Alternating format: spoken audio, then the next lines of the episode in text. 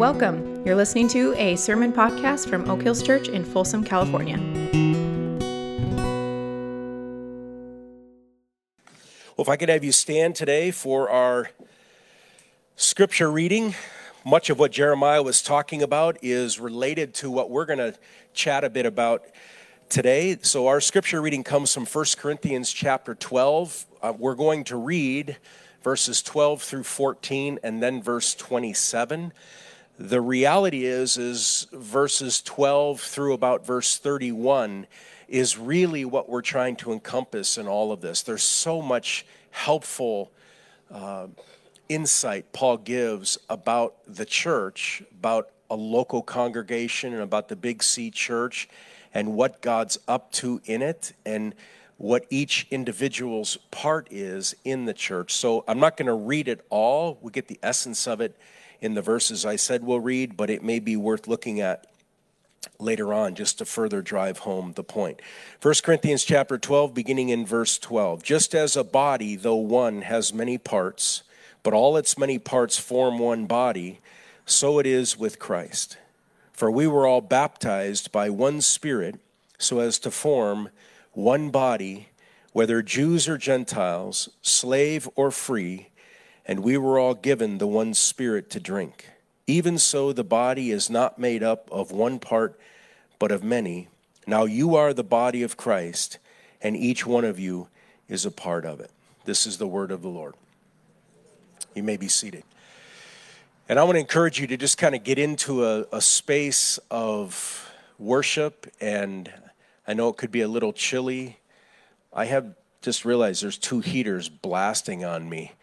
I, would love to give them to you, but I'm glad I can't because it does feel a little bit good. But I'd like you to get into a space just of receptivity, a space of worship. So much of what Jeremiah said is so meaningful. So much of what Paul's emphasizing in this passage is timely and important for us to think about. And so much of our life together as a church is about what is God saying and how are we responding. So let's take a moment and just worship Him together.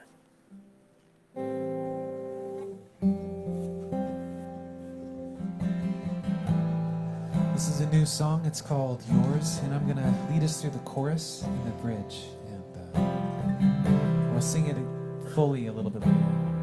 Right now, let's just uh, take some time to learn this song.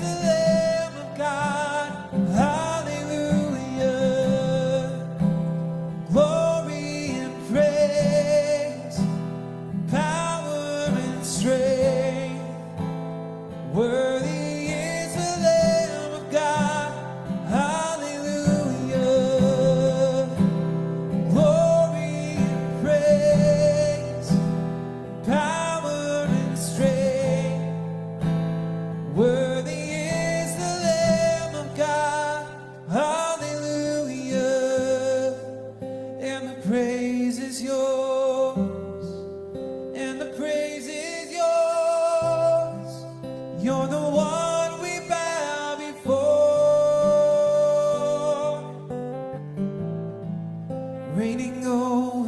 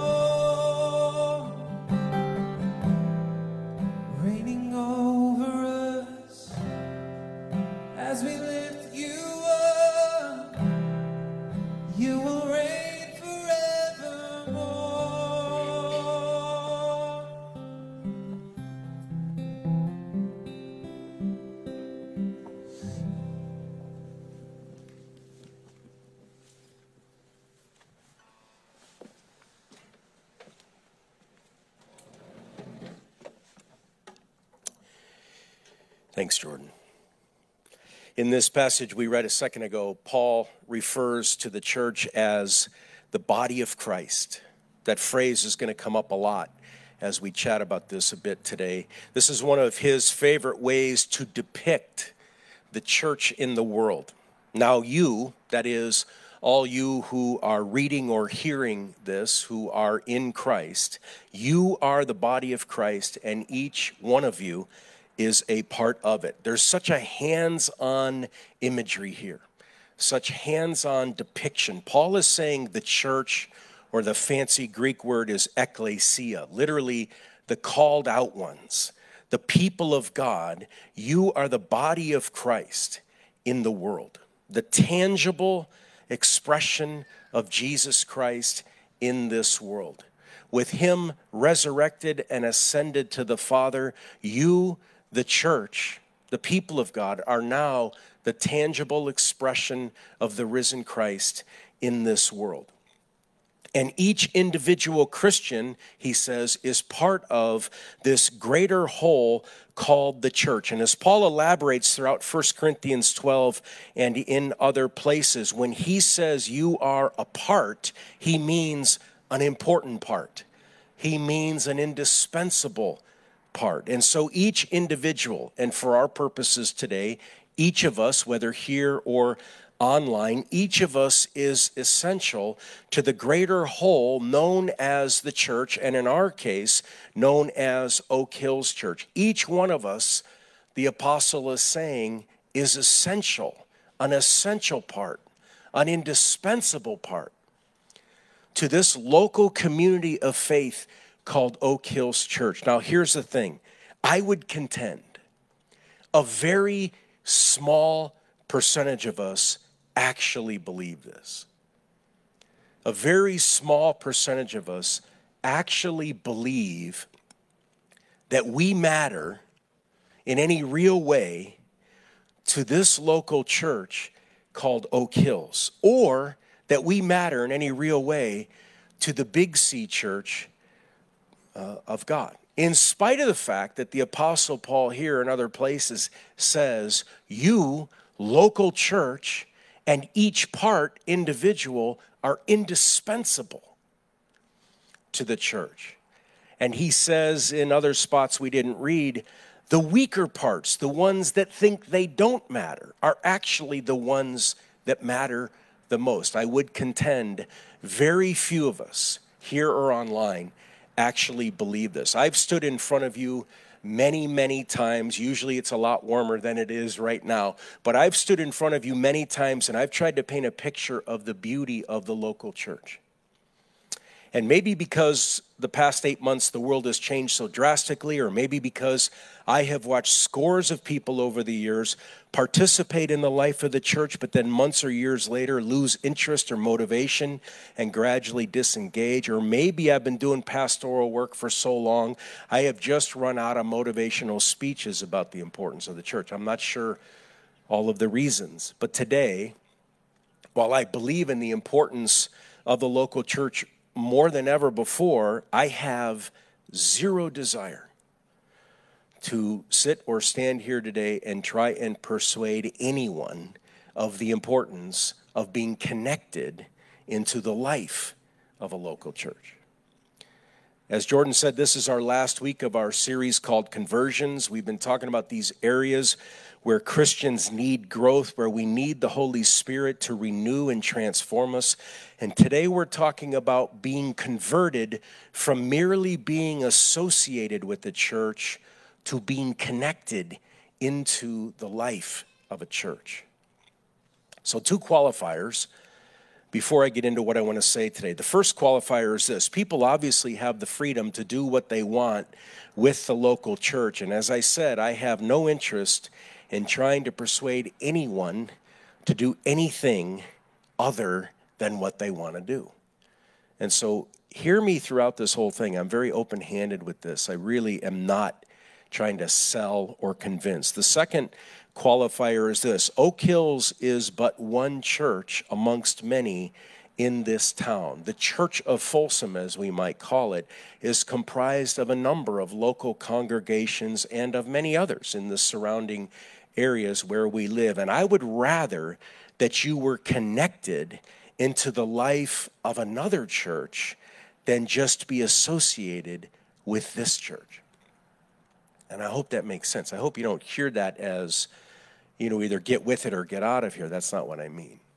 What I mean is, I would rather that you'd be connected, grafted in, might be a more biblical phrase, grafted into the life of another church than to just simply be associated with this church. So today's not a sales pitch for Oak Hills, but rather, hopefully, an encouragement to connect in a local church, whatever that local church's name might be. There's an ongoing debate and discussion these days, and it's picked up steam in these days of COVID about the role of church in today's North American culture. Discussion and debate going on about the church's relevance in today's culture, whether the church actually matters or whether it makes any difference, whether church is even necessary for spiritual growth, whether it even has any connection with spiritual growth, or in some cases, people would vigorously argue that because of the sickness of the local church, it's actually a hindrance to authentic spiritual growth. So, this is going on in all sorts of circles. Professional firms who survey these things regularly send out updates about the fading interest in church by Christians and non Christians. And these surveys, I receive them all the time. These surveys project up to 30 to 40 percent of those who were part of a local congregation before COVID will not return after COVID. And I find myself in conversations about these kinds of things all the time. And I believe more than ever that passages like we read a moment ago from 1 Corinthians 12 establish the importance and the beauty of the church and of its local expressions in places like the city of Corinth and in the city of Folsom. I believe more than ever. Connection in the life of a local church is essential to experience the reality of Christ and of his kingdom. I know that that rattles some people, and there are likely people online. I can see their faces, maybe even here, shaking their head. No, that's not. What about this? But I believe more than ever that connection in the life of a local church is essential to experience the reality of Christ and the reality of his kingdom. Something transformative happens in the messy, complicated, and imperfect setting of a local congregation. Christ is formed in us, self dies in us. We learn how to not get what we want in a church. Hopefully, we find some encouragement, we find some hope, but we all know we also find fickle and we find ugly and we find politicized faith and we find judgmental hypocrisy and we find people and pastors long on words, short on action. And we find a bunch of other junk. But God is somehow at work in the whole deal in some way. So today, rather quickly, I want to offer three perspectives on the nature of the Christian experience that's reflected in 1 Corinthians 12. And the first perspective is that this Christian experience is a we thing. W E. The Bible is God's word to a people, to the nation of Israel in the Old Testament, and to communities of faith located in different cities and in different areas in the New Testament. In the Bible, when we see the word you, Y O U, it is rarely singular. It rarely refers to an individual, though we often read the Bible as though it was written to individuals. The you in the Bible, Y O U, is usually plural. And it refers to a group of people. Now, obviously, the Bible has things to say to individuals, but the Bible was written to groups. The church in the city of Galatia, the church in the city of Corinth, the church in the city of Philippi, the people of Israel, etc. Scholar N.T. Wright, in a book called Simply Christian, wrote these rather provocative and uh, annoying words. You can find these in your app if you want to follow along. He wrote, It is as impossible, unnecessary, and undesirable to be a Christian all by yourself as it is to be a newborn baby all by yourself. The church is first and foremost a community, a collection of people who belong to one another because they belong to God, the God we know in and through Jesus. So the Christian faith is communal, it's a we thing. Individual Christians are interconnected and interdependent and interlocking. If I didn't have this microphone, I would interlock my hand and you would kind of get a sense of we're tied together. Or as Paul says to the church in Corinth, you are the body of Christ and each one of you is a part of it. This is a local congregation he's writing to a congregation of people in a city, you are the body of Christ, and each one of you is a part of it. So, this privatized faith thing, this, well, it's just me and God, I like to keep that to myself kind of a thing, is thoroughly a human invention. Because God intends for us to journey with others, to worship with others, to pray with others, to celebrate the Lord's table with others, to serve with others. This chorus Jordan just led us in, I've sat in my backyard with that very chorus playing on my music thing by myself and worshiped God to that chorus.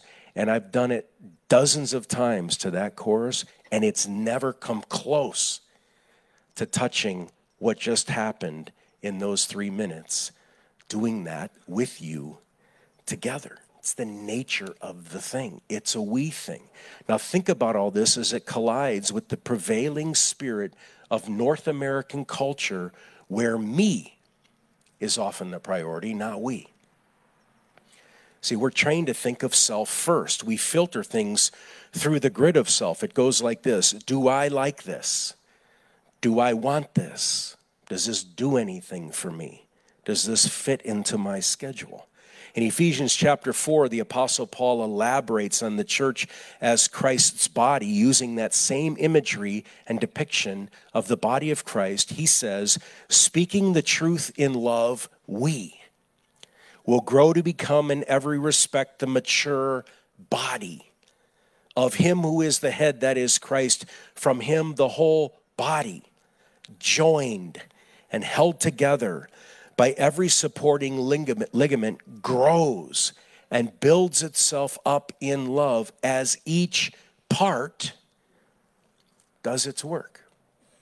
So, like a flood, Paul's vision of the church body sweeps away the priority of the self. And he says our journey as a church is toward becoming a mature body of Christ. This is unbelievably important for us as a people. We don't have to go hunting around to figure out what are we supposed to be about as a local congregation. It's right here.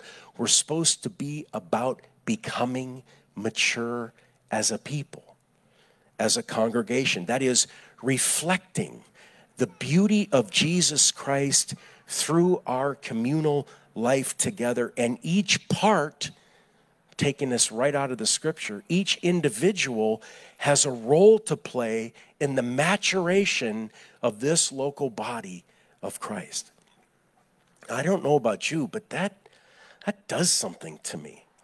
I hope it does something to you. So let me say it so that it hits more personally. You have a role to play in the maturation of Oak Hills Church. You have a role to play in our adventure at becoming a mature body of Christ. Jeremiah Renfro played a role in this little sliver of our life together earlier today to help us become mature. You have a role to play in the maturation of this body. So people sometimes think or they'll say things like this, quote, I don't need the church to follow God. I think Paul might reply, but the church needs you so it can follow God. It's a we thing. Secondly, it's a family thing. All over the New Testament, Christians are called brothers and sisters. So, again, think about this one sliver of our life together as a congregation, meaning this part, online or here, this Sunday thing. It's just one sliver of our life together. And in this piece, here's what's happening the children of God come together as brothers and sisters to worship the Father and feast at his table. All this language of family. Now, family is an ambitious description of those who are in a local church together but are completely different from each other in all sorts of significant ways. I mean, who calls people a family that don't look the same, that don't vote the same, that don't think the same, that aren't the same age, et cetera, et cetera? There are Jews and Gentiles. There are slave and free, male and female, black and white, young and old, Republican and Democrat. Corinth was a cosmopolitan city with crazy levels of diversity. Think San Francisco. And Paul says, We were all baptized by one Spirit so as to form one body, whether Jews or Gentiles, slave or free, and we were all given the one Spirit to drink. Now, to our ears, this may not sound like much, but when he says Jew and Gentile and slave and free, and then he links that up with this idea of one. Paul is turning the first century's pecking order right on its head, upside down. Because there were thick walls between Jews and Gentiles, and there were thick and high walls between people who were servants or slaves and those who were free. One was the haves, the Jews, and the free, and one was the have nots, the Gentiles, and the servants or the slaves. First century Roman society and Corinthian society operated in a hierarchical system. But now, all of a sudden, because of Jesus, this brilliant thinker named Paul is saying Jews and Gentiles are brothers and sisters in Christ, and slave and free are now family. This is like Raider fans and 49er fans holding hands and skipping through the park on their way to a picnic. This is unheard of to think of this. See, in the first century, to be brother and sister, it meant something. Family was unbreakable in the first century. It was everything connectedness, connected by blood, connected by name. Nothing could break the bond of family. And Paul, as he did throughout the New Testament, applies this bond to those who are in Christ in the various churches and says, You are now a family in Christ. Now, for us, this may be a cute idea, but Paul deals in reality. A new social reality now exists because of Jesus Christ. Here's how it goes Christ in you, Christ in me, and this makes you my brother. This makes you my sister. We're now connected to each other, actually connected, really connected in and through the living person of Jesus. And so the church really is unlike any other group or club or company or organization or team because what pulls us together and holds us together is the resurrected king of the universe. Obviously, takes work to navigate our differences, to sort through all these conflicts. Jews and Gentiles get after each other once in a while. But the vision is we're a family. And you don't decide to just one day, well, I'm done. I'm no longer going to have uh, association with this family. Put it this way we're like roped together. I'm not a climber, but I love this imagery. We're roped together, we're clipped to each other. Um, like people climbing Mount Everest. You've seen these pictures. It's a blizzard. They all got these coats on. Can't even see them. But they're clamped together, climbing Mount Everest. That's the church. We face the mountain, we climb it together in His power, in His presence, and we do it all together. The beauty of the church and the witness of the church in this fractured world, then, is not that it's perfect and neat and tidy and ideal. It's none of that. The beauty and the witness of the church is how we embrace and journey through our fractures, our disagreements, our conflicts, our messiness, listening and learning from each other, sharpening each other, clamped on the same rope together as we climb the various Mount Everests together. So back to this verse verse 13. We were all baptized by one spirit so as to form one body. I want to stay on this phrase because it's so different for us. Whether Paul says Jews or Gentiles, one body. Whether slave or free, one body written to the church in Corinth. That little phrase, whether Jews or Gentiles, slave or free, rolls easily off our tongue. Okay, that's cool. But this was a radical upending of the social hierarchy of the day. And everyone who heard these words realized instantly wait, this is new.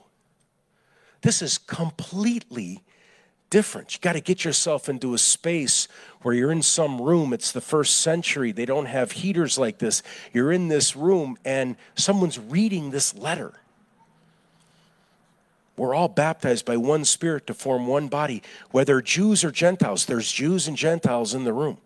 Whether slave or free, there's slaves and there's free people in the room. We're all one body. See, in the first century, this picture, this depiction, this imagery of the body was a well known and often used imagery and metaphor. It was used by those in power to suppress those who were not in power. So get outside the religious circles. This was a familiar imagery. Kind of went like this Everyone has a part to play in the body. Some parts are more powerful and important than others, but we all have a part to play. This kind of elitist language was used to suppress political factions and uprisings that might arise from the lower rungs of the hierarchical ladder. You see where this is heading.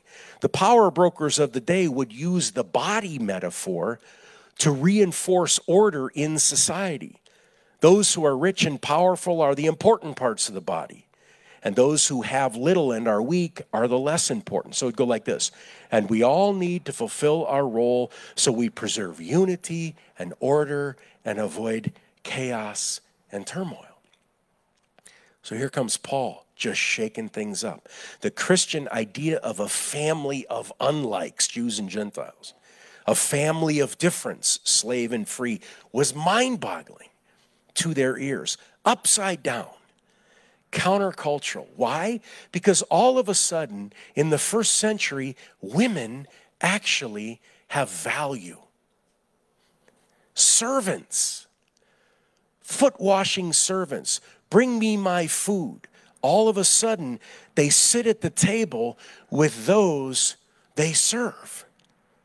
Jews and Gentiles are now equal. Slaves and free are equal. The poor have something the rich need. The old need the young.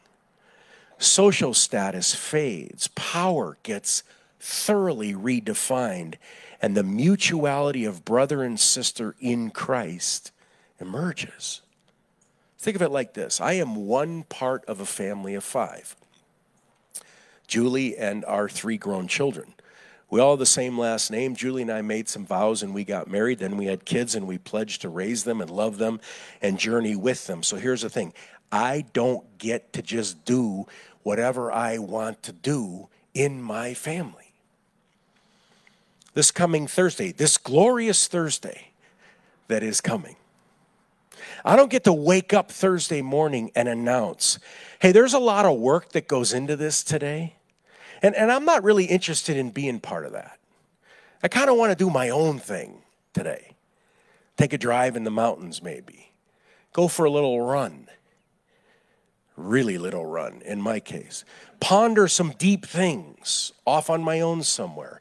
I want to do that. So I'm going to leave. And when everything's ready and it's on the table, when it's nice and hot, and please do remember I prefer dark meat, someone text me and I'll come take my spot. And then when we're all finished and that turkey tired thing starts kicking in, that strychnine or whatever they call that stuff, I know it's not that, but whatever it is, that's going to hit me at some point after. So I'm going to go take a nap. You guys deal with all this other stuff. And when I wake up, oh, please do remember I prefer pumpkin over mince. It doesn't work like that. Why? Because I willingly surrendered the right to do whatever I want when I decided to be part of a family. Third thing, this whole Christian experience is a defiance those who want Christians in the church to take a stand against what they believe is government meddling through the establishment of protocols and curfews and closures, all intended to contain COVID, are fond these days of the word defiance. And the church is indeed a defiance thing. But defying COVID is, in my opinion, not only unwise, but it's aiming way too low.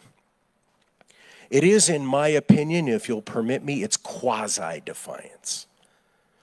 There's a lack of substance, in my opinion, in this defiance. It makes us feel better, maybe. It makes us feel like we're living by convictions. It might make us feel like we're standing up to the evil empire. But again, it's just my opinion. But I think it's misplaced defiance. But be sure the church is indeed a defiance thing. The local church is indeed a defiance thing because we are the body of the resurrected Christ on this earth. This is now our identity. Think about that. We are Jesus's body in the world, and we are indeed to defy things like injustice and the oppression of the weak by manifesting justice in our life together. We are to defy division and fracture. It's all over the place in our world. We're to defy that by pursuing unity, Paul's word, oneness, no matter what it costs. We as a local church are to defy the chaos in this world, the uncertainty of the world.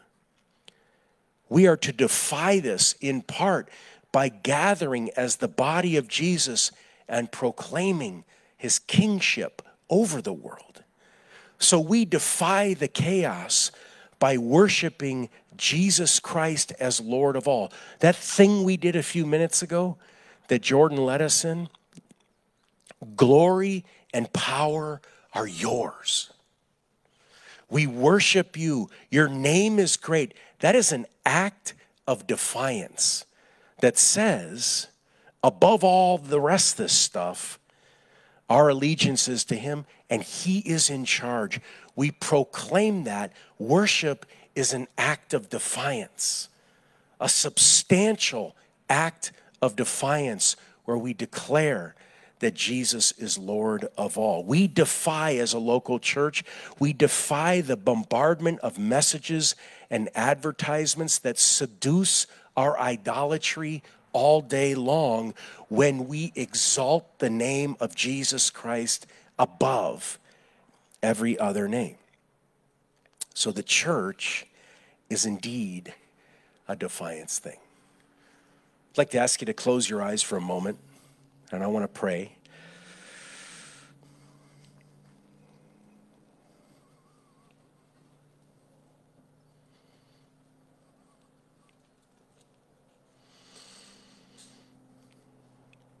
I realize sometimes these things get a tad carried away, perhaps.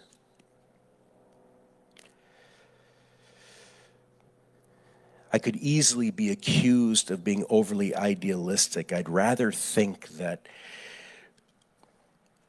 I continue with increasing fervor to believe these things are true and to believe that actually our little local faith expression can be in hot pursuit of maturity as a faith community, maturity in our body, that we would continue as a church to grow up in Christ, that we'd continue to discern what does it mean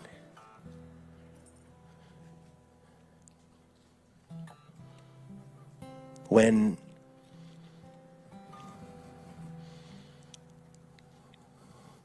Katie Hazley walks into this gathering and there's a sister of mine or Greg Rothenberg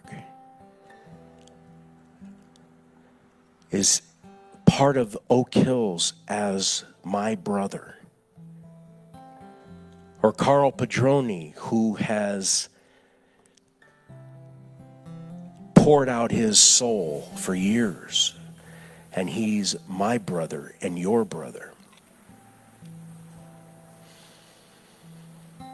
Or Lily Coggle, who has manifested love irresistible love that has wooed people to King Jesus. And she is mine and your sister. What does all that mean? It means more than just nice ideas. There's something to it. We're roped together. We're family. And as we learn how to do this, to love, to be, bursting out of this faith community comes the beauty of Jesus as his body in this world functions in a healthy way. The majesty of Jesus shines through. It's remarkably humble it's incredibly gentle.